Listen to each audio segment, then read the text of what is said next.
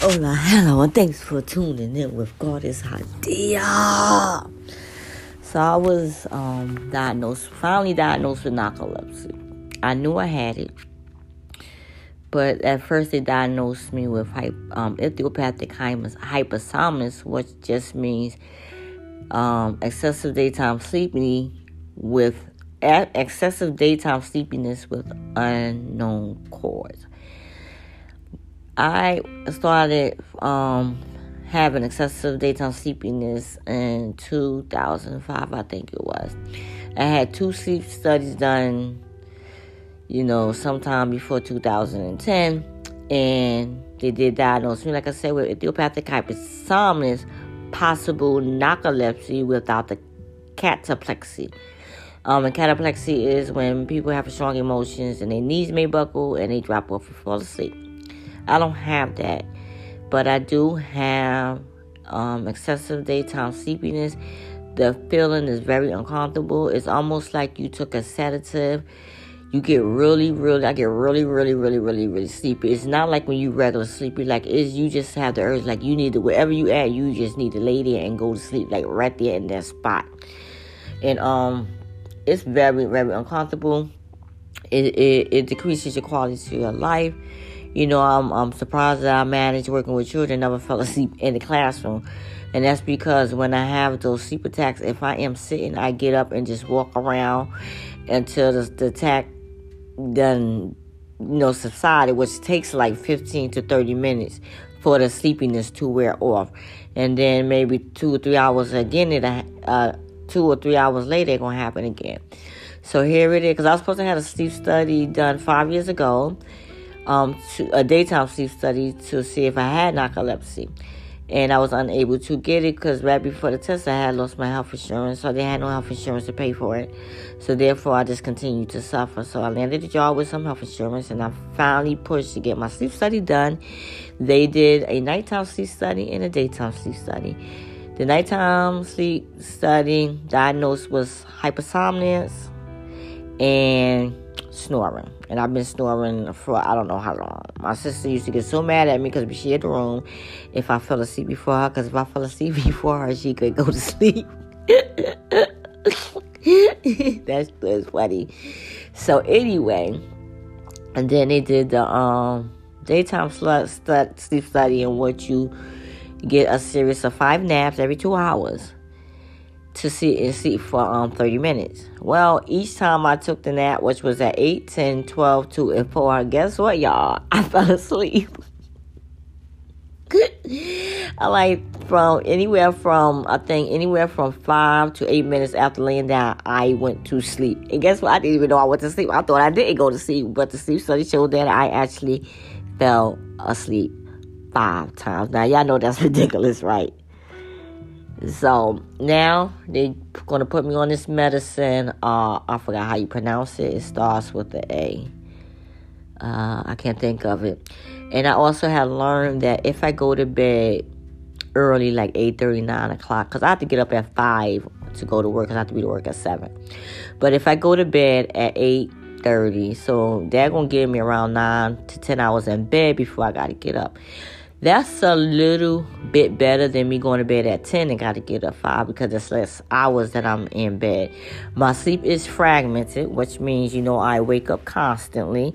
I wake up to the lightest noise. I don't enter deep sleep, or if I enter deep sleep, I don't stay there very long. So that's why when if someone even come into my room, knock on the door, or the phone ring, I may smell smoke. All these little things, I will wake up. And when they did the sleep study, I had 44.5 arousals for no apparent reason. And I also have restless leg syndrome, which I developed after taking um, Neurontin, which is an anti-seizure medicine, but it was used as a sleep med when I was suffering from depression. This sleep study onset started right after I got off the meds for depression, and I truly think there's a link between that medicine, Zoloft, whether it was Zoloft, the Neurontin, or Lexapro, or Tri Trazodone. One of those medicines, I really think, because it alters the chemicals in your brain.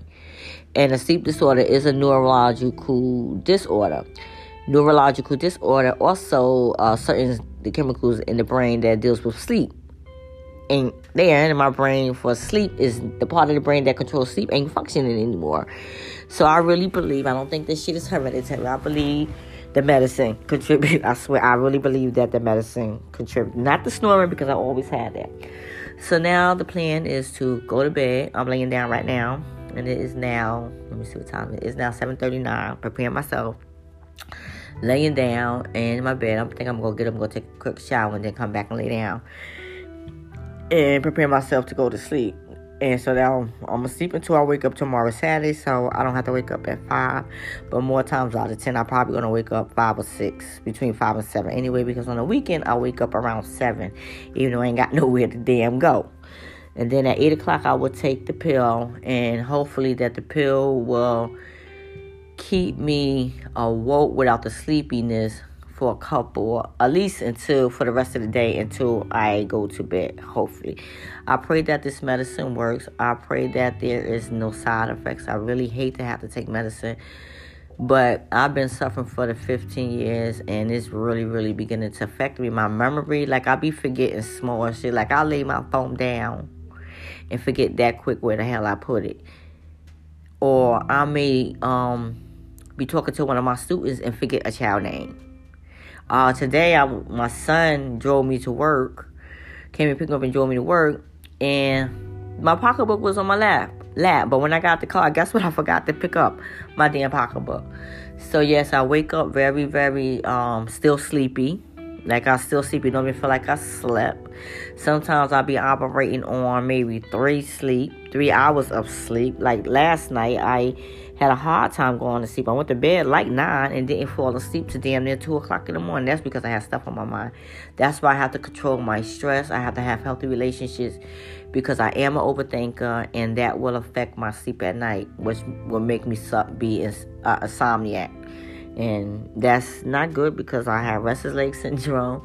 The first sleep study showed period, periodic leg movement, but this sleep study didn't show that. So, yes, don't take your sleep for granted.